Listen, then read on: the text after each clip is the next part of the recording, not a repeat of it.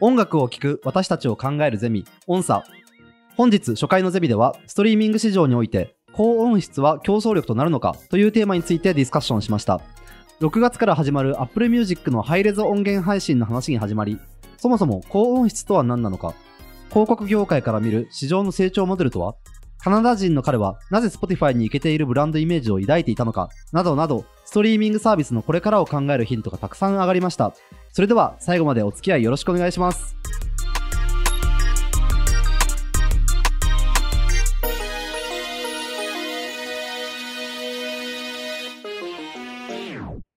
こんにちは。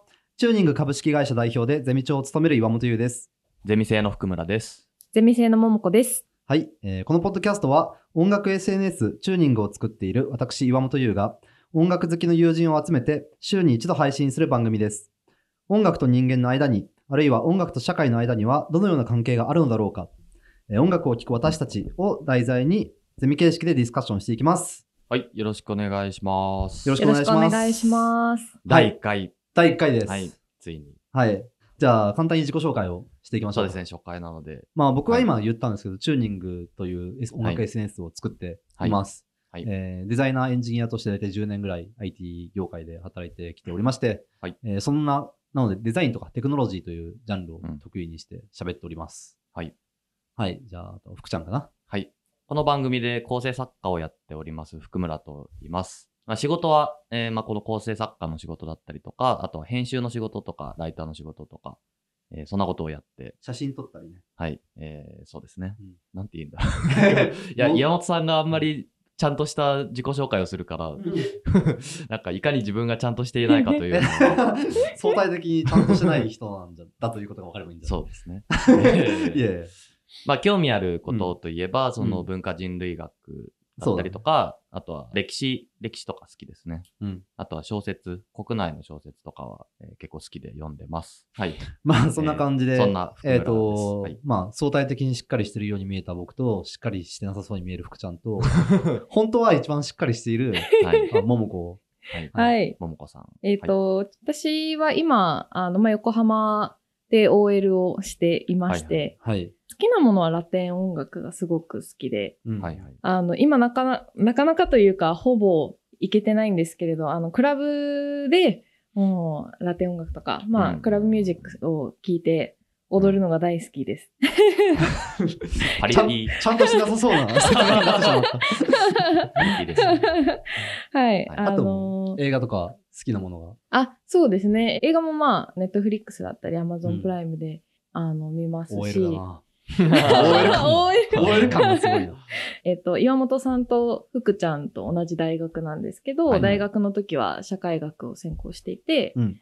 卒論では、あの、結婚とか、こう女性うん。の、こう現代の、こう、なんか結婚について、はいはいい。ろいろと書いていて、女性にとって現代結婚という、その、社会との契約そうですね。どんな意味を持つなんかそう、結婚してもしなくても、うん。こういろんな人生があるよねって言われてる中で、なんで婚活っていう現象が出てきたのかとか、うん。こう、あの、東京タラレバ娘がすごい流行ってた時期ではい、あの、すごい結婚に焦りまくる33歳みたいな。うんうんそう、それがこうすごい売れるっていう、なんかこうその二極化が面白いなと思ってうん。書いてみたりとか。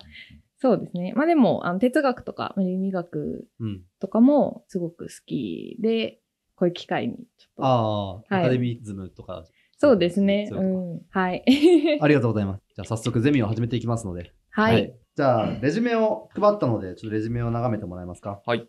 で、この配信を聞いてる人も、あとこのレジュメはですね、えっと、ブログの方で公開してますので、あのぜ気になったらぜひそちらを見てください。はい。で、えーレジュメはですね、今回3ページうんにわたってありまして、えーテーマ、ストリーミング市場において高音質は競争力となるのか、はいはい。えっと、問いを立てました。はい。まあ、今日ディスカッションのテーマはこれなんだけれども、ちょっはいとその前提となる基本情報を整理していきますので、はいえーつらつら喋っていきます。なんかわかんないことは途中で挟んでください。はい。でまず、えー Apple Music が先日、えー提供楽曲において、えー音質面での大幅な刷新を行うと発表しました。はいこ。のニュースは見ましたか？見ました見ました。無料で 6,、うん6月からですよね。そうそうそうう。えー追加料金追加料金なしでハイレゾ、ロスレスうん。になるっていう話で、はまあ、僕はまあ、追加料金ないんだとしたら、Apple Music 使うかなってうんいう。うんあー今使ってるのは Spotify。Spotify なんだけど、はい Apple Music に変えようかと。そうですね。はい。えー、ももこは？あ私も、まあ、なんかちらっとこうニュースで見たっていう感じだったんですけれど、はい。なんかこうそもそも楽曲提供者、えっ、と、音音のデータを持っている側、ストリーミング事業者。そうですね。うん。そのデータから音質を、うんのクオリティを上げるうん。ことができるのか、なんかこうサラウンドみたいなのって結構そのデバイスのうん、で、あああ、そういうことか。の実現するイメージだったので、なんかこう、うんえそういうことできるんだそう。デバイスってのは、そのスマートフォン。スピーカーとかあ、スピーカー、そか。そのイヤホンとか、うんうんそこでこう、あの、すごいこう、いい音質で音楽を聴くっていうイメージだったので、うんその、も、元々の方で、そういうことってできるんだなっていう。うん質の制御で。そうですね。まあ、えっ、と、そうなんですよ。できるんですよ、それが。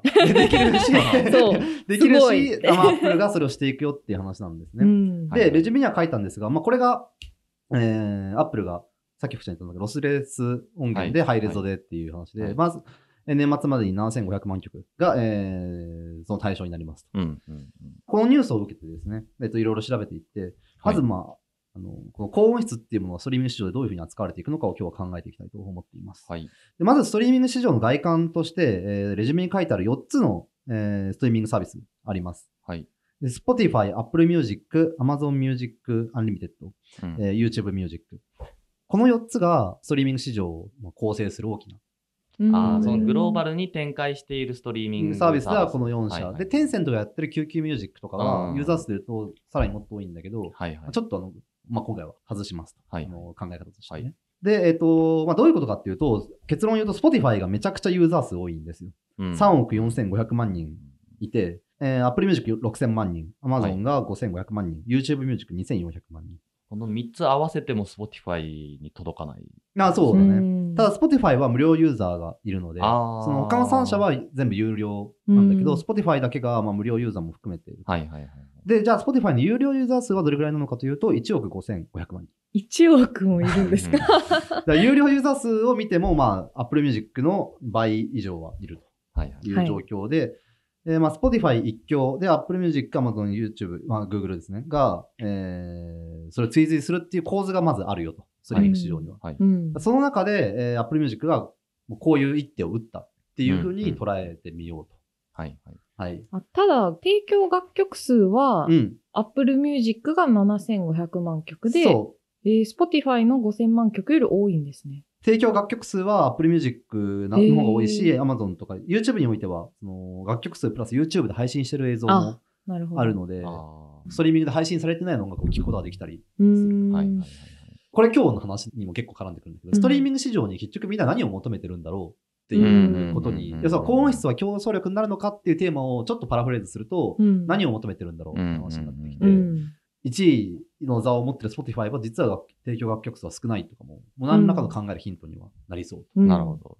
はい。まあちょっとそれを頭の片隅に置きながら、はい。えー進めます。はいはい。で、ストリーミング市場における高音質競争というふうに、えー書きましたが、まあ、このそんな市場において高音質を争う、争い方はどうなってるのかっていうことで、うんえー今年の2月23日に、えー Spotify は、えー Spotify Hi-Fi、Hi-Fi っていうのは、つまりその、高音質ってことです、ね。はいはい。で、えっ、と、ロスレスの高音質のストリーミングサービスを始めますっていうふうに発表した。そうですよね。なんかそれ出してたのに結局やるのは Apple Music の方が先なんだって思いましたけど。そうなんだよね。うん。まあ、Spotify はあれでも年に1回のあの企業説明、なんつ。だったからうんこっからの1年でやっていくよっていうある種ある種の表明だよね。サービス内容は明らかにされてないから、日本が含まれるのかどうかもまだわからない。うんで、他にロスレスの音楽ストリーミングサービスを調べると、まあ、Amazon がやってる Amazon Music HD っていうサはいービスがあって。まあ、これはすでにあの高音質で配信してるし、うんソニーミュージックがやってるそのモーラクオリタスっていう、はい。これはあの、うん全然皆さん知らないと思うんですが、ストリーミングサービスがあって、うんこれはハイレゾ音源のストリーミングサービス。うん。う。ん。だから、ハイレゾで聞きたいと思ったら、実はすでにそういう選択肢はあるにはあるっていうはいはい。はい。まあ、そんなところで、改めてこうストリーミング市場において、この高音質っていうのは競争力となるんだろうかっていう疑問を持ったわけですね。うんうんというのも、Apple Music のこの発表で結構盛り上がってはいるけれども、うん。なんか、音質ってどれぐらいみんな求めてるんだろうってっっていうことと、うんそれなんかストリーミングサービスになんかどのくらいそれを求めるのかっていうのが、うんまあ、ちょっと俺は気になってるところで。はいはいはい。まあ、選ぶ基準はいろいろありますけど、その、好きなアーティストがいるかとうんか、うんまあ音質も一つだし、うんうん。なんか最近だとその、どれだけアーティストに還元されるかみたいな。はいはい。で、タイダルっていうストリーミングサービスわかります？聞いたことあるんだけど。あの、日本では配信されてないんですけど、うん。あの、アメリカのサービスで JG ってラッパーがいるんですけど、あの、世界で最も裕福なラッパーと呼ばれてる人で、うんその JG が運営してるストリーミングサービスで、まあ、タイダルに関する話は結構いろいろあるんですけど、うん。まあ、そもそもアーティストが運営してます。うん。で株主が、株式を持ってるのがアーティストめっちゃ多くて。なんか、例えばその、マドンナもいるし、カルビン・ハリスとか、あのカニエ・ウエストとか、まあ、そうそうたる面々がいて、うん。なんかあの、株主総会の映像があるんですけど、とんでもないんですよ。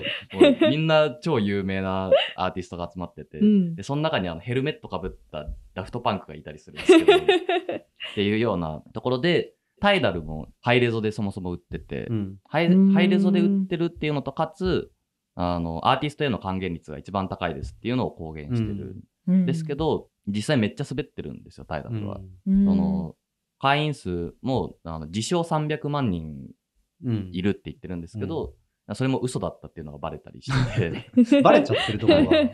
結構滑りまくってるんですけど、なんかそれで思うのは、その、アーティスト本位で進めてるサービスじゃないですか。うんで、うんハイレゾへの欲求こだわり。ううんん。で、かなりそのアーティスト側にある欲求なのかなっていうのはちょっと思いまああ、なるほど。あーどっちかといえば確かにそうだろうね。す。うん。山下達郎が、えっと、ストリーミングなかなか出さないっていうのも、うん。うんまあ、サブスクの音質に納得できないからなんじゃないかみたいな、うんそういう邪推もありますけど、うん。なんかそういう都合はある。だろうなと思います。うん。なるほど。そのそれはアーティスト都合であると、直ちにその否定材料にはならないけれどもはいアーティストは高音質で聴いてほしいと思うだろうまあ、そりゃそうですそりゃそうだよねうんいい音で聞いてくれって、そりゃ。ううんん。それ、まあ言ってしまうスマホなんかで聞くなよとは、うんまであると思うけれどうも。ん。なるほどな。うん。で、そのさっきさ、もう品質をどれぐらい求めるのかって話なんだけど、うんうんその音楽って、まあ、レコードがとても高品質で、はい。そのコンパクトになればなるほど品質は下がっていくんだけれども、うんで常になんか新しいその便利なものが出るたびに、いうん。や、それは音質が悪いっていう批判は常にあった。うん。けれど、も、うん。結局は質と利便性で言ったときに、まあ人類はずっと利便性をうん。取ってきたうんなと僕は思っていて、なので今回もあんまり品質なこう刺さんないんじゃないかって思ったんだけど、うん。でさっき福ちゃんがアーティストの還元性って還元率ってたじゃんうんうんうんでちょっとここで天野祐吉さんという広告批評という、あの雑誌立ち上げてずっと、まあ、うん編集者やっていた、広告に関するいろいろ書いてる、。はいはい。広告論講義という本があって、そこに、あの広告にか広告の発展の歴史の類型化みたいなのが書かれていたのを俺は思い出したんだけど、広告って、まあ、原始的には、あそこよりうちの方が安いですよっていう、ううんん。隣の肉よりうちの肉の方が安いよっていう、その価格とお得だよっていう、ううんはんこう戦いをしてたんだけど、はい。それをやっていくと、価格下落圧力が働いて、うんみんな損し、得しなくなってくるから。その次に、そのフェーズが、の次には、高品質であるっていうことを訴える、その広告、はい。その市場がね、うんはいはいはいはい。うちは品質がいいですと。高いけれども、うん。こういう、なんか原材料にこだわってますとか。うん。うん選ぶ理由がありますっていう。あ、そうそうそうそう言。ってくる。はいで、そうなるまでに、その市場も広がってって、うん消費者ももう育ってるから、うん。いいものがわ、良し悪しがわかる。はいはい。だけど市場に成熟すると、そういう品質の争いになると。うん。うん。でもやがてまあそこでも、その品質を比べてっても、まあみんな同じベクトルに高品質ってものをうん。やってってもしょうがないので、その次にこうブランディングっていう風に分かれてくると。うんブランディングっていうのはその、うちはまあ品質というか、その、社会とこういう関わり方をしていますみたいな。とか、はい女性に対してこういうブランドですとか、かこういう人を応援するブランドですみたいな。その付加価値、イメージの付加価値を足してって、うんこのブランドのものを身につける人は、そのイメージも身にまとうみたいな。ことを、その商品の売りにしていくっていう。大体この3段階のフェーズがある、ある。っていうのを読んだことが昔あって、それを今回こう見て思いまして、あ、ストリーミングが品質のフェーズに入ったんだなって思った。ああ。なるほど。ストリーミングの。市場自体がそもそも全然若いし、若いし10 15年ぐらいの話で。そうだね。こううんそう、これ厳密に言った15年で、じうん事実上この5年間ぐらいじゃん。うんうんううんん実際はね。なるほど。成熟してきたという。あるある程度、はいはいその最初さ、結構みんな提供楽曲数を気にしてる時代が結構あったと思うんだよね。ああ、うんその Apple Music やには誰々がいて、Spotify には誰々いないとか、うんなんかそれってさっきで言うところ、なんか俺はなんか価格と、いやその単位曲数あたりの価格だから、価格競争の話発想と近いのかな。ああ、隣では大根とかぼちゃがあるのか、トマトもあるのかみたいな、そういう話じゃない？え、なんて例え話がなんか具体的すぎて分かりづらくなるから。今はいいトマトになってきた。えーそこに引っ張られなくていいん。甘いんでしょうね。甘いんだろうね。リコピンがねリコピンがたくさん入ってる。うんはいえなんだっけ？あのー、あのー、要はなんか同じ値段でこんだけ聴けるってことよ。うんうん。で、うちの方がたくさん聴けるってはいはいはいいうところから、品質の争いになってきたわけじゃん。で、まあ、これがストリーミング市場に刺さるかどうかは分かんない。でも、その先にあることってなんだろうって考えると、ブランディングなんじゃないかと思って、うん。うん。そうするとさっき福ちゃんが言った、はいはい。なんかこういうイメージ、アーティストに還元されるみたいなこと。うんうんうん。それって多分かなり感度の進んでる消費者の話だと思うんだよね。うんうんうんさっきの市場、市場におけるセグメントはまだ少ない。と思うんだけど、まあ、やがてその辺は増えてくるのかもしれない。ううん。アーティストの還元率が高いから、 Apple Music 選ぶみたいな。うん。